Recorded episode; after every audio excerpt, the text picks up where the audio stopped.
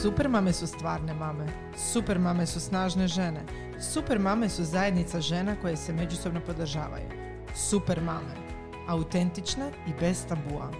Slušajte podcast Super mame. Iskreno o majčinstvu.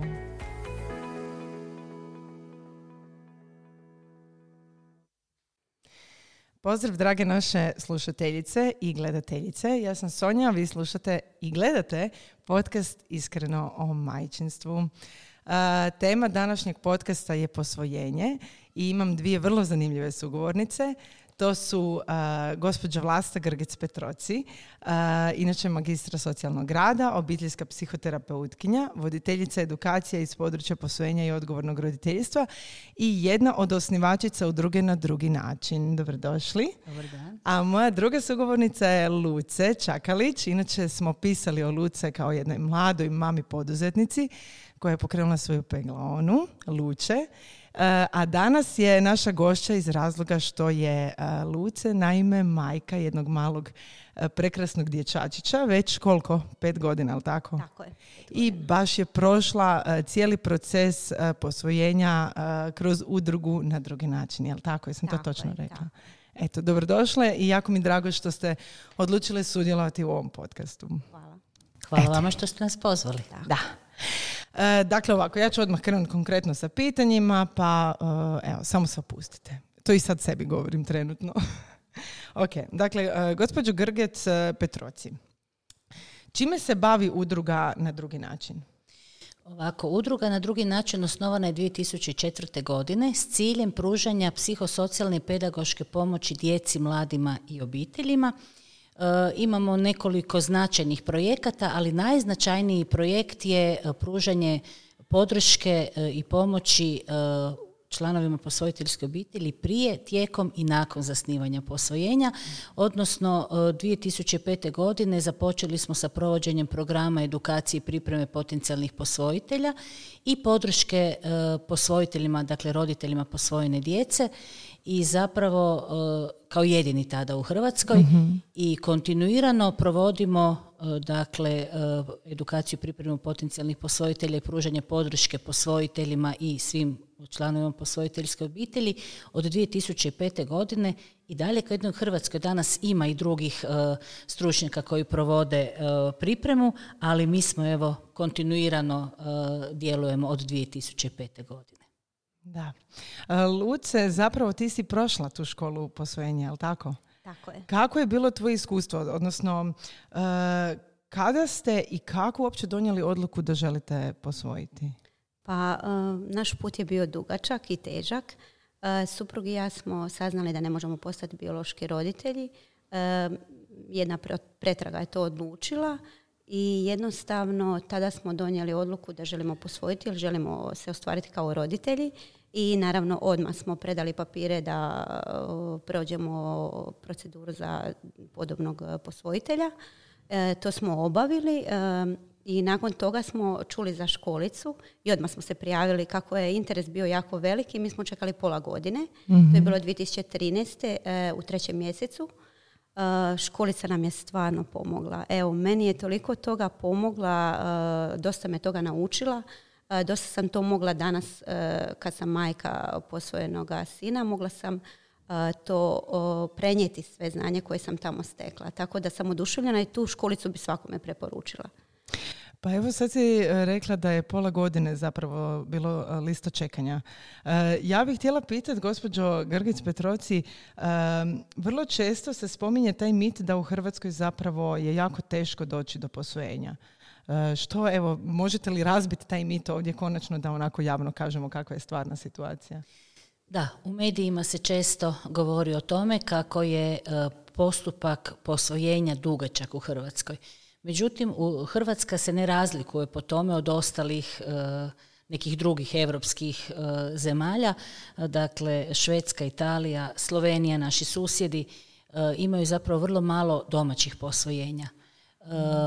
Pa tako i Hrvatska, dakle, sa svojih po prilici 120 posvojenja godišnje, u posljednje vrijeme ne odskače po tome od drugih europskih e, država. Mhm. recite mi, koliko se godišnje u našoj zemlji otprilike uh, izrealizira posvojenja? Nekako onako prosjek svih Evo, sad sam rekla posljednjih godina 120. Da, 120. Recimo, uh, imam podatak uh, iz 2020. 23. 23.12. čini mi se 2020. da mi je kolegica dala podatak. Tada je bilo uh, 121 posvojenje mm zasnovano, s tim da u tim posvojenjima u, taj, u tu brojku ulaze i ona posvojenja uh, koja nisu posvojenja djece iz sustava, nego posvojenja strane počima ili pomoke. Aha, aha, takvih godišnje, znači još manje ima uh, posvojenja iz djece iz sustava. Uh, mislim da je zapravo važno reći, jel, kad sam prije rekla da Hrvatska ne odstupa po broju posvojenja od drugih e, država. Dakle, često se kaže da je postupak kompliciran. Ne samo da dugo traje, nego je kompliciran.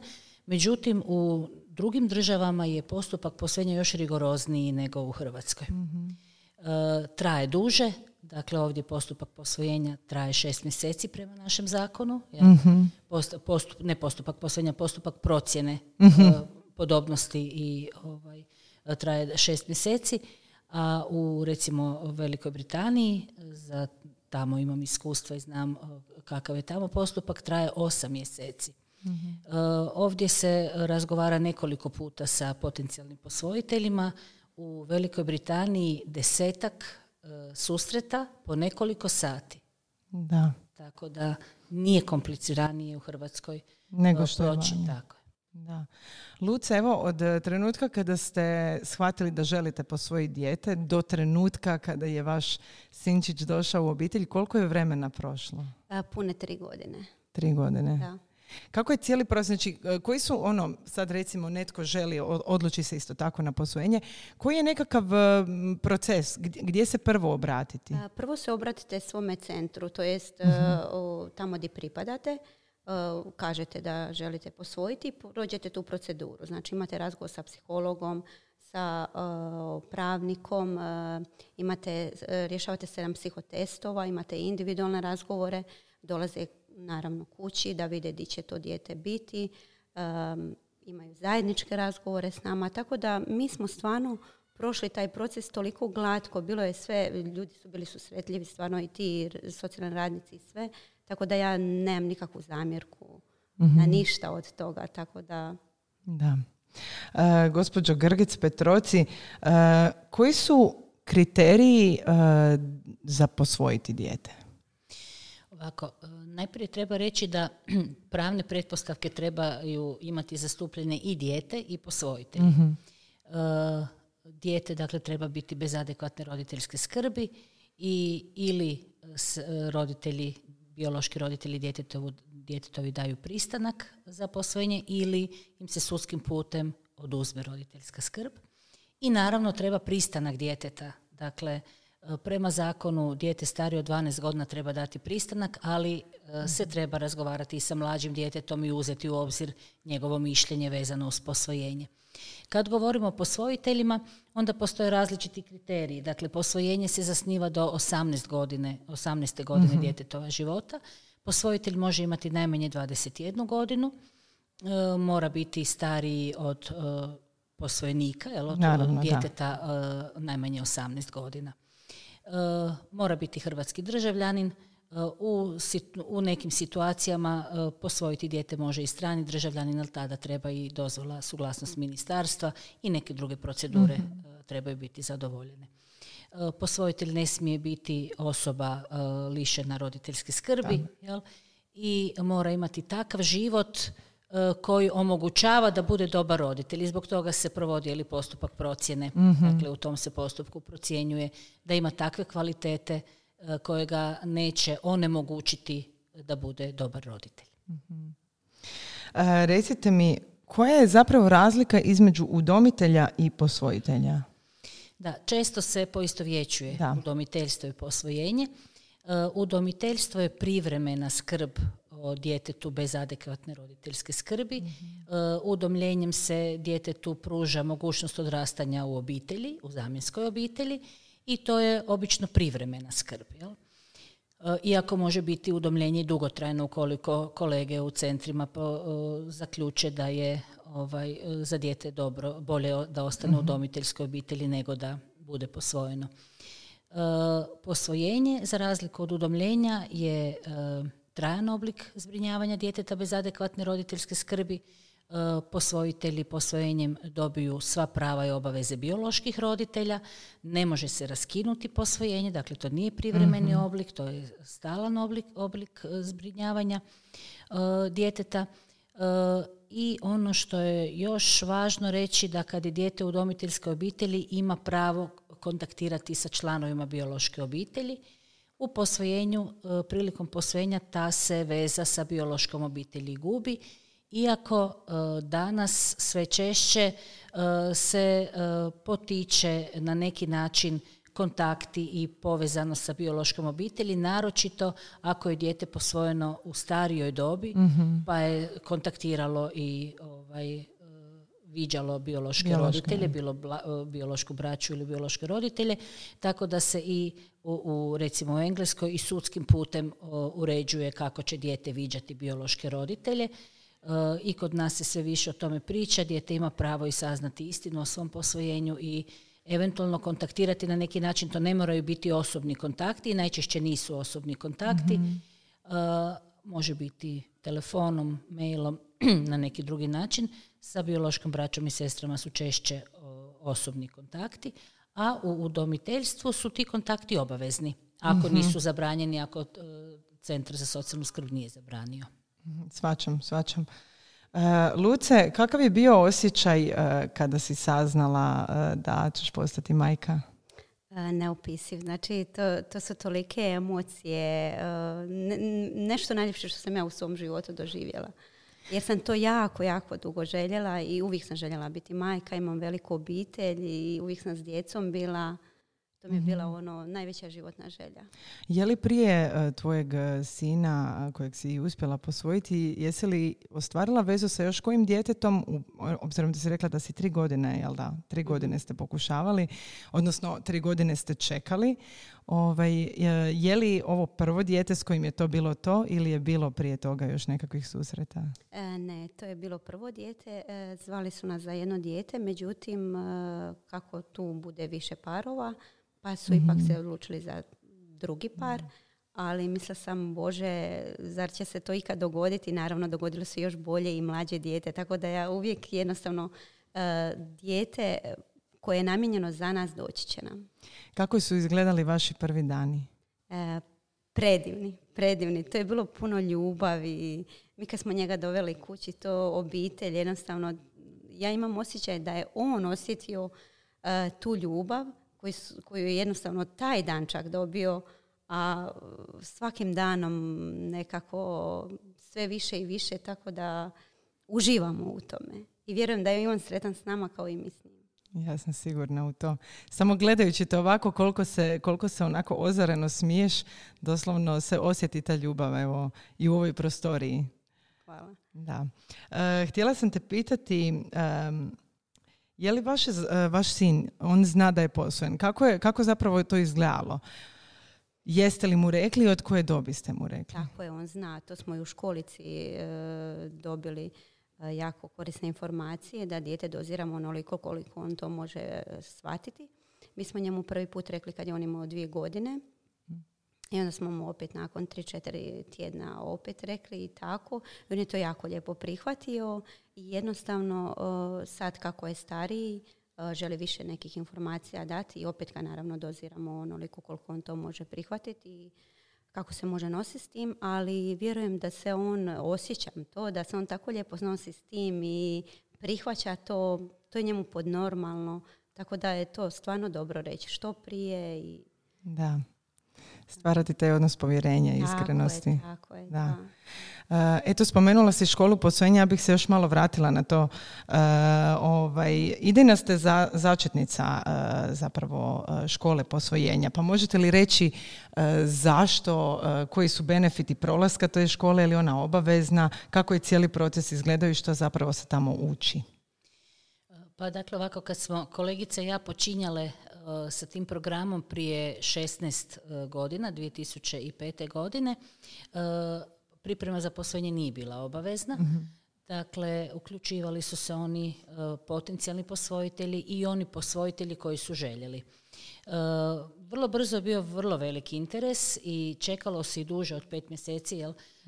kad se Luci uključilo, onda je već bila mislim adopta, pa se ovaj, moglo Aha, pa se malo rasporedilo. Da, prije toga se čekalo po godinu dana, čak i više i bili smo jedini u Hrvatskoj i zapravo su nam u, kod nas u Zagreb dolazili, dakle u ovaj prostor gdje se sada nalazimo, ljudi iz Splita, Šibenika, Slavonskog broda kroz 12 radionica po dva sata, dakle jednom tjedno. Mm. Bili su redoviti i zaista su bili vrlo motivirani. Od 2014. godine e, taj program je obavezan. Mi se volimo dati za pravo da je naša udruga doprinjela tome jer smo mhm. prvi u Hrvatskoj počeli se baviti time e, i naglašavali važnost pripreme za posvojenje. Tako da je sada taj postupak obavezan. Naš program se proširio na cijelu Hrvatsku. Mi smo educirali 2015. godine, smo educirali grupu od prvih 12 stručnjaka koji su bili zaposleni u obiteljskom centru. Mhm. E, trenutno e, smo e, proveli, mislim, još četiri ili pet edukacija voditelja programa i naš se program u gotovo svim obiteljskim centrima provodi. Mislim da ima 21 obiteljski centar, a naš se program provodi u 18 obiteljskih mm. centara. Dakle, sad je raspoloživo u cijeloj Hrvatskoj, ne moraju više putovati ovaj, kod nas u Zagreb. zašto je važno pripremiti posvojitelje? Dakle, posvojitelji se suočavaju sa specifičnostima koje nosi posvojenje, odnosno roditeljstvo posvojenog djeteta s kojima se ne suočavaju biološki roditelji. Luce već lijepo rekla, jel? E, djeca i roditelji se moraju naučiti nositi sa činjenicom da njihovo dijete raste, e, odnosno ne raste u obitelji u kojoj je rođeno. Da. I e, taj podatak da dijete ima dva para roditelja, adoptivne i biološke, zapravo nosi puno specifičnosti sa kojima se biološki roditelji ne susreću. Mm. Biološki roditelji ne trebaju svojem djetetu jel, objašnjavati i govoriti da nisu rasli u njihovom trbuhu i da, ih mame nisu je. rodile. Jel? To su specifičnosti s kojima se i dijete mora naučiti i s kojima se zapravo suočava cijeli život. Priprema za posvojenje je važna zato da bi posvojitelji mogli razumjeti svoje dijete koje dođe u njihovu obitelj, koje ako je starije dobi može biti traumatizirano, e, da bi znali e, e, prepoznavati potrebe djeteta koje je raslo najprije u nekim drugim situacijama. Vrlo važna je priprema i zato da sami potencijalni posvojitelji zapravo odluče i vide da li je posvojenje za njih adekvatno rješenje, da donesu čvrstu odluku temeljenu na informacijama i nekim spoznajama znanstvenim i teorijskim koje dobiju onda mhm. kod nas u, ovaj, u školi za posvojitelje. Da. E, događa li se da se kroz cijeli taj proces, obzirom da im se ipak predstave svi izazovi koji ih čekaju, e, da se jednostavno predomisle? E, vrlo malo situacijama takvih. Dakle, prema našim saznanjima gotovo nitko nije odustao, naročito ne nakon našeg, e, našeg programa. Dakle, program po zakonu traje 40 sati. Ja bih sada ovdje zaista voljela istaknuti da je vrlo važno da traje najmanje tri mjeseca. Mhm. E, jer je to onda vrijeme u kojem posvojitelji mogu dobro razmisliti, e, mogu povratno postaviti pitanja jel, kad se vrate na drugu radionicu, mogu dobro procesuirati sve što su čuli od nas u našu grupu, u našu radionicu na tri radionice, e, u našu, naš program na tri radionice dolaze roditelji koji su posvojili djecu i prenose im i svoja iskustva. Tako da osim teorije i iskustva nas kao stručnjakinja, kolegice koja zajedno sa mnom vodi, oni dobiju i iskustva roditelja, dakle praktična iskustva.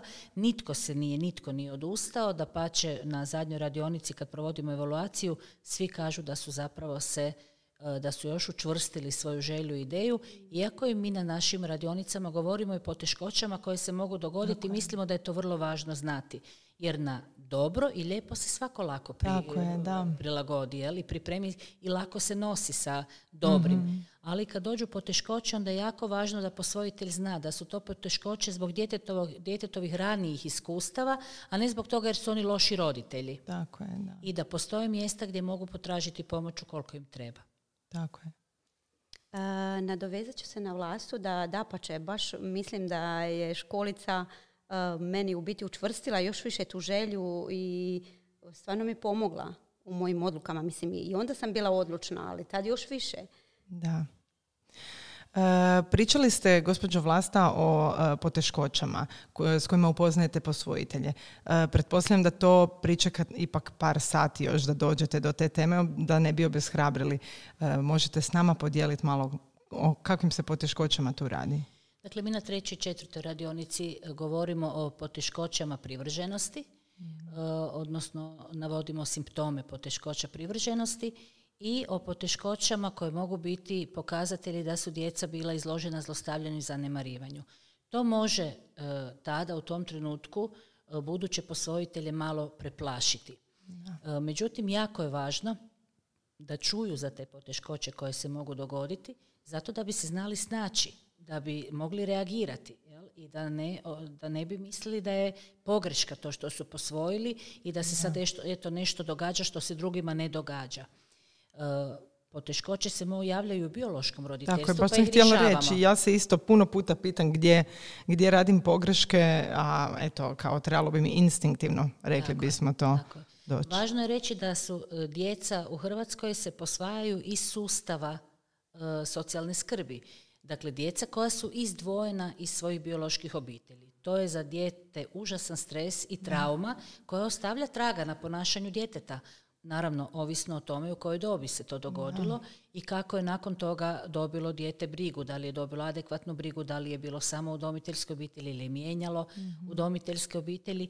Dakle, dijete koje je imalo e, loše iskustva tijekom svog odrastanja u tim ranim, e, ranoj dobi, e, može biti vrlo nepovjerljivo prema odraslima kad dođe u posvojiteljsku obitelj. Prilagodba, faza prilagodbe može biti teška, izazovna i za posvojitelje i za dijete. Mi obično mislimo posvojenje je bajka sa sretnim završetkom. A zapravo može, ima, nosi izazove i za posvojitelje i za posvojenu djecu. Mhm. Naročito ako e, se radi o posvojenju starijeg djeteta. Vrlo rijetko se posvoji ovako mala beba, jel? Češće se posvajaju starija djeca koja već imaju neka, neke ožiljke, koja već imaju neka emocionalna ovaj, E, iskustva koja nisu ugodna i tada je teško, koliko god posvojitelj bio dobronamjeran, djetetu je teško odmah povjerovati da je sad za njega došlo neko drugo vrijeme. I zato treba biti strpljiv i upoznati. Evo mi se zaista trudimo da e, potencijalne posvojitelje upoznamo sa svim onim što mi u praksi vidimo. Ja dakle i na svom radnom mjestu i u okviru udruge E, pružam e, psihoterapijske usluge svim članovima obitelji, dakle i da, djeci, baš sam to htjela djeci, posvojiteljima i onda se često suočavam i vidim koji sve izazovi e, mhm. se mogu jel, ovaj, pojaviti u posvojiteljskim obiteljima. Negdje nam kažu naši posvojitelji kad su u pitanju starija djeca da im ponekad treba dvije, tri godine da postanu onako obitelj, da zaista znaju da su sada povezani i da su ovaj, postali prava obitelj. Da. Ako to netko ne čuje, ako to potencijalni posvojitelj ne čuje da treba proći od nekoliko mjeseci do godinu, dvije ili tri, on može misliti da se nešto strašno događa jer je njemu teško, a prošlo je već mjesec, dva, pet ili godinu dana. Da, jasno, jasno. E, rekli ste, e, čini mi se da ste spominjali među pravnim pretpostavkama da bi djeca trebala dati, odnosno posvojenici da bi trebali dati svoj pristanak. Jeste se ikada susreli sa situacijom da posvojenici ne žele? E, dakle, u medijima se često govori o velikom broju djece koje imaju pravne pretpostavke, a nisu posvojena. Mhm. E, dakle, u tom broju posvojene djece koje imaju pravne pretpostavke su i djeca koja nisu dala suglasnost i ne žele biti posvojena, zato jer ne žele se rastati i razdvojiti od svoje braće i sestara bioloških ili ne žele napustiti udomiteljsku obitelj u kojima, u kojoj, u kojima im je dobro, jel? I ima jako puno e, djece koja su u srodničkim udomiteljskim obiteljima. Mhm. I naravno da će e, i zakon je takav da djeca kad god mogu ostanu u srodničkim obiteljima, udomiteljskim obiteljima da ih se ne jel, daje na posvojenje. Jedan od razloga vrlo čestih je da djeca ne žele napustiti braću i sestre, a ponekad se događa da ima više od troje, četvero, petero, šestero djece, jel? I teško da bi jedan posvojitelj mogao posvojiti, jel? Iako imamo obitelji koji su posvojili troje djece i djece i petero djece, jel? Ali to je u manjem broju. Tako da ja radim i pripremu djece za posvojenje i radila sam s jednim mladićem e, pripremu koji imao tada u dobi 14 godina koji puno smo razgovarali o tome želi li na to pristati ili ne. Dakle, djecu treba pripremiti i treba uzeti u obzir njihovo mišljenje, naravno u skladu s njihovom dobi. Dobi, naravno. I sa e, dobrobiti, jel? Jer posvojenje je postupak koji se zasniva u interesu djece. Tako je. I mora se voditi računa o dobrobiti djece. Da. E, što je sa mladima bez odgovarajuće roditeljske skrbi? E, koji navrše 18. godinu života još uvijek znači, nisu posvojeni nisu, ili su u udomiteljskim obiteljima i nakon toga su zapravo prepušteni sami sebi. Što je s njima? Da, e sad, e, to je jedno područje kojim se ja e, ne bavim, pa ne mhm. mogu sasvim točnu informaciju dati, ali dakle, iz prakse znam da Postoje udomitelji koji nastave brinuti o djeci i nakon što navrše 18 godina. Znači nemaju nikakvu obavezu više, ali to žele. Ali to žele i ta djeca ne završe na, eh, na cesti ponovo. Dakle, eh, ja znam udomiteljicu koja je nekoliko djece, djece tako nakon njihovih navršenih 18 godina. Eh, ostali su kod nje jedna se djevojka udala, ona je pripremila svadbu, pomagala kad je djevojka rodila, dakle zaista je ostalo u toj obitelji za uvijek. Da, tako je. Tako da e, ima takvih situacija, ima situacija gdje e, dom u Nazorovoj ima e, zajednice u kojima djeca mogu nastaviti dalje školovanje ili SOS dječje mm selo u Lekeniku i u Ladimirovcima. Dakle, negdje se vodi računa da ta djeca baš ne budu sama sebi prepuštena i da nisu na cesti. Tako je, tako je. Evo ja bih sad iskoristila i priliku i rekla kako uh, upravo uh, o toj djeci E, jako puno je humanitarnih akcija kojima se nastoji pomoći djeci, kojima se prikupljaju sredstva za njihovo e, studiranje, za njihovo daljnje obrazovanje.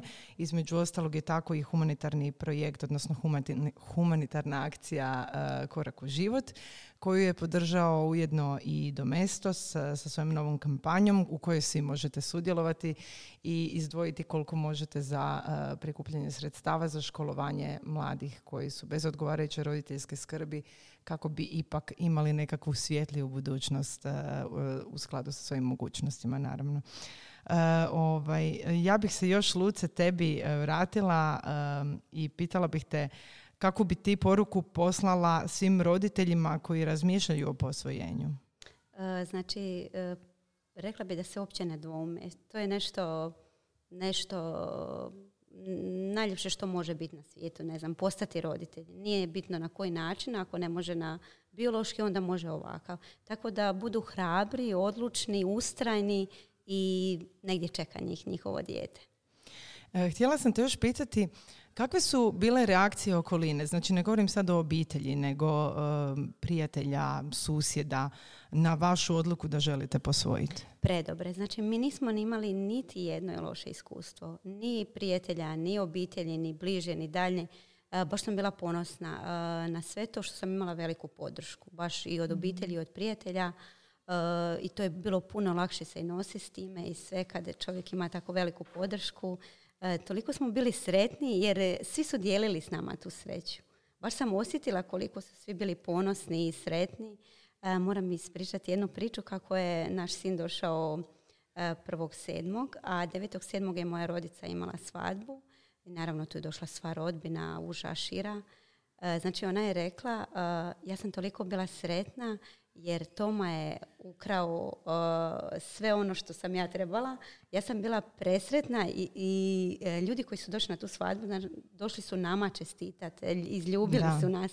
To je bilo toliko veselje da ona kaže da se ja uopće nisam osjećala nimalo manje bitnom zato što su svi onako piš- da. da. Tako da mi je to tako ostalo u lijepom sjećanju. To je nešto neopisivo. Jednostavno kad e, vidiš da ljudi iskreno dijele tu sreću što smo mi postali roditelji, jer su svi znali koliko to želimo, koliko to čekamo, kroz šta smo sve prošli. To je nešto prelijepo. Evo, ja bi to svakome preporučila. Da. Inače, bila si spominjala, meni je to prekrasno, da slavite dođidan. Tako je. Ja bih Znači- htjela uh, čuti malo više o dođidanu. Znači, to je nešto preljepo. Znači, prvog sedmog svake godine, sad mu je bio peti dođendan eh, prvog sedmog ove godine, mi mu slavimo kao rođendan. On to zna, zna, pita kad će doći dođendan, eh, torta bude, trampolin, sve moguće. Eh, Djeca uživaju, oni su se tako lijepo ovaj, to prihvatili i oni čak go- govore kad će biti Domin dođendan i on govori da uživa u tome i čak me jednom kad je bio manji pitao mama zašto drugi nemaju dođendan? Ja sam rekla zato što si ti poseban. Ti imaš dva rođendana, rođendan kad si došao k nama, kad smo mi postali tvoji roditelji i rođendan tvoj kad si ti rođen. Tako da uživam u tome. To je tako nešto predivno, predivno. Da, Da obilježimo taj dan kad je on došao, Tako je. jer to je za nas jako bitan dan. naravno. Nisam I za njega i za vas. Tako je, nisam bila s njim kad je se rodio, ali zato želim to proslaviti. Da. Baš Prekrasno. uživamo. Da. Htjela sam baš pitati, evo, e, gospođo Grgec Petroci, e, susreću li se posvojenici kasnije sa nekakvim, ono, kakve, o, mislim, u školi, kad dođu u školu, djeca znaju biti vrlo često nenamjerno, pa se zezaju na taj način. Kako, kako se obhoditi sa, sa- odnosno, bi li trebalo educirati malo i, i djecu kako se treba ponašati, da to nije ništa neobično? Što tu napraviti?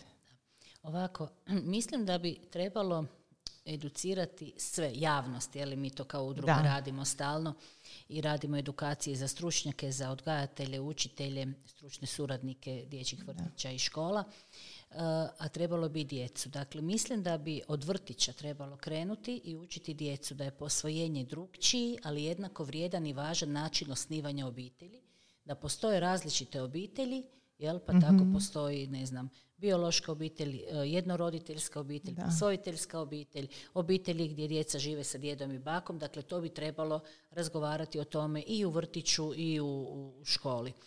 E, djeca mogu biti okrutna, ako ne znaju točno što se događa, jel? E, zato je važno dijete, posvojeno dijete ojačati i pripremiti da se, mogu, da se može dogoditi da im u okolini netko postavi neko pitanje koje mu može biti neugodno. I to je jedini način zapravo e, da se e, ojača dijete, da zna na koji način mu odgovoriti. To se može čak pripremati tako da roditelji sa njim igraju uloge i da pripremaju. Može ti postaviti ovako pitanje šta ćeš ti odgovoriti. Dakle, to je jedan način. Drugi način je naravno da u školama u programu kurikulum uđe razgovor o različitim obiteljima, da ako je u razredu posvojeno dijete, da sa tim učitelj bude upoznat i kasnije profesori i da se djeca pripremaju, baš kao što se pripremaju da prihvaćaju različitosti kad su u pitanju poteškoće u razvoju ili ne znam neke druge jel, poteškoće. E, mislim da se to može jedino da se zapravo sa posvojenjem malo makne jedna e, veo e, tabu teme. jel? Tako je. Veo tajnovitosti. Da. E, posvojitelji ne moraju svima pričati o tome da su oni posvojitelji, ne moraju hodati kao sandvič meni, ali sad to mora biti pisati. Posvojitelji će zajedno sa svojim djetetom odlučivati kome će to reći, jel? Ja volim reći da su posvojitelji zapravo čuvari djetetove priče. Oni će pitati dijete s kim želi to podijeliti, osim što liječnici moraju znati, u vrtiću stručne osobe trebaju tu činjenicu možda znati, jel? U školi isto ne moraju svi znati, ne moraju ni svi profesori znati. Važno je da zna stručna služba koja će onda znati reagirati ako dođe do neko, neke poteškoće. Dakle, to ne mora biti javna tajna. Posvojenje ne mora biti tajna, ali uh, treba imati privatnost kao i svako, sve Tako drugo je. što nešto želimo podijeliti sa ostalima, nešto ne želimo. Tako je, tako je. I mislim da je zapravo važno jel, djecu učiti od malih nogu da postoje različite vrste obitelji i da biti posvojen znači biti jednako dobro kao i živjeti u biološkoj obitelji. obitelji. Tako je. E, još me zanima, e, e, jesu li posvojitelji obvezni reći svojem posvojeniku da je posvojen ili imate situacije u kojima se to malo zanemari pa se ne kaže? Postoje, nažalost, situacije da se ne kaže i dan danas, ali da, e, posvojitelji imaju obavezu prema obiteljskom zakonu najkasnije do sedme godine reći djetetu da je posvojeno i dijete to treba čuti od svojih roditelja, od posvojitelja. Jel? E, sva istraživanja pokazuju da je vrlo važna iskrena komunikacija o posvojenju, e, jer kad su roditelji spremni iskreno komunicirati, evo i mhm. Luce je lijepo iskreno zapravo razgovara i govori i to je njezinom Tomi nemjerljiv dar e, da e, može, da zna tu činjenicu i da roditelji to e, lijepo iskreno o tome razgovaraju, jer onda i dijete lakše prihvaća tu činjenicu kad zna da je to, da, da roditelji ne skrivaju i da roditelji mogu iskreno reći. Osim toga, porijeklo i neke informacije o svojoj o prošlosti djeteta su vrlo važne za dijete. Svi mi volimo jel, znati i složiti neke pazle u svom životu. Jel? Da. E, tako da e, je istraživanja pokazuju da u obiteljima u kojima roditelji iskreno e, govore o posvojenju, lakše je prilagodba, manje ima poteškoća i u manjem broju situacija djeca žele upoznati svoje biološke mhm. roditelje. Oni žele dobiti informaciju, ali ako su sigurni i zadovoljni i sigurni u to što njihovi roditelji govore i vjeruju im, onda nemaju toliko potrebu upoznavati ovaj, uh, svoje biološke roditelje. Ponekad se dogodi, mi to u eh. praksi čujemo, da roditelji nisu spremni iskreno govoriti, možda čak neko i kažu, možda kažu neku činjenicu, ali kasnije kad dijete oko 12. 13. godine dijete počne pokazivati interes i želi saznati više o biološkim roditeljima, tada ponekad nastane uh, poteškoća kod roditelja i nisu spremni podijeliti neke informacije koje bi dijete htjelo znati. Da. I onda dođe do zapravo poteškoća kad dijete osjeti da roditelji nisu iskreni. Da, da, narušeno je povjerenje. Tako je. Da. Znači, ipak se i dogode situacije da uh, djeca žele upoznati svoje biološke roditelje. Da, dogodi se takve situacije. Mi imamo uh, sa našom polaznicom jedno takvo iskustvo koje je jako lijepo bilo. Ona se obratila uh, nama za pomoć. Mi smo nekoliko puta telefonski razgovarali uopće od kud krenuti. Dakle, uvijek treba mhm. krenuti od Centra za socijalnu skrb koji ima podatke o biološkim roditeljima, jer on treba stupiti u kontakt sa biološkim roditeljima i vidjeti da li su oni spremni upoznati biološko dijete. Vrlo često e, i ti biološki roditelji imaju neku svoju novu, ovaj, novi život i ponekad se dogodi da nisu spremni. Jel? I tako da smo mi ovu našu ovaj, polaznicu isto koja nam često dolazi u grupu svoje iskustvo prenijeti, E, vodili kroz taj postupak, sve smo dogovorili gdje će tko sjediti, gdje će tko biti, što će govoriti, kada će ostati njihovo dijete sa svom biološkom majkom samo, u kojem trenutku, koliko. I to je bilo, evo, može, ko je zainteresiran na stranicama naše udruge, e, mhm. su dva naša zbornika radova, znanstvenih i stručnih mhm. radova koji su objavljeni i u prvom zborniku radova, kako smo postali obitelj, posljednji dio moje priče je uh, iskaz ili svjedočanstvo, ne znam kako bi rekla, te majke, koja uh, vrlo emocionalno piše o tome kako je bilo teško zapravo prihvatiti činjenicu da njezino dijete ipak ima potrebu upoznati biološku majku, ali ona je donijela odluku da će mu tome pomoći i odradila zaista sve super. Pa evo, ako nekog zanima, može to pročitati, može vidjeti. To nije lako. Komunikacija Da, baš sam htjela reći, to je jako teško. Mi roditelji znamo biti jako sebični u toj ljubavi. Da, da, Barem sam ja takva. da, nije lako. Ona je rekla ja sam se dizala, ja sam mm brinula, a onda u jednom trenutku, jel, ali e, dijete želi upoznati. Ali ona je shvaćala potrebu djeteta. On, oni, e, ipak je trebao dobiti odgovor na pitanje zašto si me dala i zašto sam posvojen i to je htio čuti od biološke majke. Da, bome naježila sam se sva. Dakle, ja sam uvijek razmišljala o tom trenutku da bi meni to vjerojatno slomilo srce. Isto. Pomisao, a svačala bi važnost, zašto je to djetetu važno čuti. Da, ali i neke druge situacije da mogu sa biološkom djecom da. biti teške i slomiti nam srce. Je, da. da. nam dijete ode na drugi kontinent. Je, sigurno. Pa ga ne možemo zaustaviti. Ne možemo, tako je, ne možemo ih vezati u sebe. Joj, znam. Moji su još mali, ne mogu to ni zamisliti. Da, mene je Toma pitao jednom. A je? Zašto je O, zašto ona mene ostavila? Ja sam rekla, jedno, ona se jednostavno nije mogla brinuti za tebe, ali ona je predivna majka, predivna žena, ona tebe jako voli i ja kažem, ona je tebe rodila da bi mi mogli biti tvoji roditelji i mi smo presretni, mi smo baš htjeli tebe i mi njemu kad to pričamo, njemu su oči, e, oči mu se smiju. Točno se vidi taj sjaj u očima jer je baš on poseban, baš je on naš sin. Da. Ali mi mu s tolikim žarom to pričamo zato što znam da je stvoren za nas. Tako da ja sam uvjerena. Da, da. Prekrasno. E, evo, e, gospođo Grgic Petroci, ja ću vas zamoliti još evo da kažete odnosno što bi vi rekli nekome ko razmišlja da postane posvojitelj? Ovako, e, prvo je jako važno da ta odluka bude čvrsta, da ta odluka bude zajednička, mhm. ako se radi o paru, e, da zajednički donesu tu odluku, a onda da budu strpljivi i uporni. Mhm. E, naime, postoji još neki načini osim posvojenja djeteta i sustava jel, socijalne skrbi u Hrvatskoj. Negdje po ovim podacima koje imam se može reći da na jedno dijete dođe sedam potencijalnih posvojitelja. Jel? Znači, netko možda neće uh, moći jel, postati posvojitelj u Hrvatskoj. Postoji međunarodno posvojenje koje je trenutno jako ovaj, popularno i dosta, uh, jer se uh, takvi roditelji nama jave, pa nekako dosta je ovaj, i naših polaznika iz grupa mhm. na taj način posvojilo djecu iz Afrike.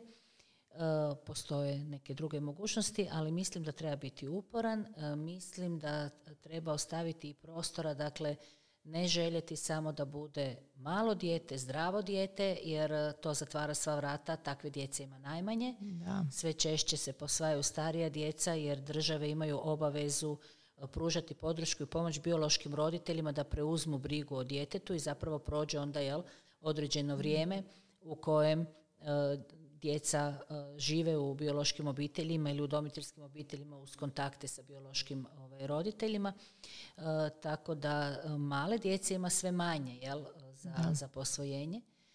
Djeca koja su posvojena iz sustava su proživjela traumatske, doživjela traumatske iskustva i to može otežavati jel, prilagodbu. Ako su u domu ili u nepoticanoj sredini udomiteljskim obiteljima sada ne može biti više od troje djece, ali jel svejedno ako se ne mogu posvetiti, a oni imaju neke poteškoće, onda to može posvojitelje pre, preplašiti, jel? a zapravo evo i Luce nam je danas rekla, jel djeca kad dođu u poticajnu sredinu, kad se počne samo o njima brinuti, kad dožive tu ljubav, oni jako brzo počnu napredovati. Jel? Da. Dakle, e, trebaju jel, e, u svakom slučaju posvojitelji donijeti čvrstu odluku i znati s čim se mogu nositi. Trebaju prepoznavati i poznavati svoje e, i jake strane i svoje slabe strane. Mhm. Jel? Da. I uh, uporni trebaju biti naći neki način da dođu do svog djeteta, jer evo i mi to kažemo što je Luce rekla našim polaznicima, negdje vas vaše dijete čeka ako to dovoljno želite. Da, isto. Tako je. Još bi se nadovezala samo na ovo da je nevjerojatno. Mene je to onako malo obeshrabrilo kad su nama u centru rekli da oni uzimaju e, sto molbi, pregledaju sto molbi, od tih sto e, uzimaju deset parova za, za razgovor i od tih deset odlučuju naravno o jednome. Ali sam ja mislila, pa ja moram jednom doći među tih deset i među tih e, ono, uži krug. Tako da. da. se, evo, to se dogodi. Samo stvarno treba biti čovjek strpljiv i nikad ne gubiti nadu. Eto, mislim da nismo mogli ljepše zaokružiti i završiti uh, ovaj, uh, ovu temu. Iako je tema koju smo mi tek mrvično zagrebali, ali barem da se počnem na što više načina razgovarati, jer vrlo često se dogodi da niti mi ne znamo, mislim ja se uvijek nekako, evo ja tebe Luce gledam i divim ti se, jer to zaista uh, je velikodušno, barem ja to, evo iz perspektive biološke majke, meni je to zaista ono velikodušan postupak odlučiti se posvojiti dijete bez odgovarajuće roditeljske skrbi. Neovisno o razlogu zbog kojeg si na to odlučila, znam da neću zasuziti sad za vrijeme ovog podcasta, ali e, često se dogodi da ne znamo niti mi na koji način pristupiti, e, je li ok razgovarati, je li ok pitat, e, ili se bolje povući. Razgovor sa djecom apsolutno, Apsolutno, danas su puno uh, dostupnije sve te teme i moja djeca isto nekad pitaju, danas sam im objašnjavala gdje ja idem, pa me moj Luka, zapravo moj Luka ide u vrtić uh, u, unutar kojeg je i dom za nezbrinutu djecu, tako da je pomiješan sa djecom koja su bez odgovarajuće roditeljske skrbi i isto je prepun pitanja. Da, da, Njemu nije jasno kako, zašto, zašto sad ona nema roditelje, a ja imam roditelje, kako neko može ostaviti svoje dijete to su jako teške zapravo teme i, i mi isto se svi onako nađemo pred nekakvom onom barijerom da ne znamo odakle krenuti. Ja bi samo, ako smije mm malo i Luce me prije podsjetila, uh, kad je rekla da ona zapravo pozitivno o biološkoj majci priča i zapravo to je jako važno. Mhm. Uh, mi smo nekako skloni ponekad i stručnjaci, uh, javnost sklona osuđivati nekoga tko je ostavio dijete. Kako je to mogao? To je splet okolnosti. Jel? Nećemo predugo bi trebalo da ovdje pričamo koji su sve razlozi zbog, zbog kojih roditelji ne mogu brinuti. Dovoljno je pogotovo u ovoj maloj dobi reći da se e, biološka majka nije mogla brinuti, da je mhm. dala koliko je mogla, a da je onda brigu prepustila roditeljima, nama. Ja? Ona je dala za tebe koliko je mogla, a onda je brigu prepustila nama i mi smo zbog toga silno sretni. Dakle, ne negativno pričati, i uh, ako se ne zna, vrlo često ne znamo ništa o biološkim roditeljima, ako dijete pita, pogotovo predškolske dobi, da li znaš kako izgledala, onda je najčešće odgovor ne znam, ali tada je dobro reći ne znam, ali vjerujem da je imala lijepe plave oči kao ti, mhm. vjerujem da je imala lijepu kosu kao ti, da je lijepo pjevala kao ti, ne znam, naći nešto pozitivno, povezati sa djetetom, da dijete zna da nosi i pozitivne gene, da njegova prošlost i povijest nije samo negativna, da je on mhm. vrijedan takav kakav je i da, je, e, da ga volite i prihvaćate takvog kakvog je, pa onda naravno i znate da su njegovi roditelji imali i pozitivne strane. Da. Tako je. Još bi se samo nadovezala na vas. E, mi kad smo došli u centar na razgovor e, za tomu, Znači, e, socijalna radnica i pravnica su ostale u šoku. E, nisu mogle vjerovati koliku sličnost Tomina biološka majka ima sa mnom. Znači, one su, da. one su rekle mi kao da nju gledamo. Ja nisam mogla vjerovati. Onda mi je to još bio jedan znak. Znači, on je moj. Da je to to. On je moj, da, i da je to to i to je nešto predivno. Prekrasno. Evo, hvala vam, stvarno hvala vam što ste, što ste došle, što ste odvojile svoje vrijeme za razgovor o ovome. E, Luca, hvala tebi što ste tako otvorila. Nije jednostavno tako otvoriti se e, na javno sa ovakvom pričom. Hvala tebi što si me pozvala. Da. I vjerujem da će biti još prilika za razgovore, za dublje e, teme, da još malo više o tome pričamo, da pomognemo i, i, i ostalima da znaju kako razgovarati sa svojom djecom i evo, hvala vama, drage slušateljice i gledateljice, što ste odslušale i odgledale ovaj video podcast do kraja.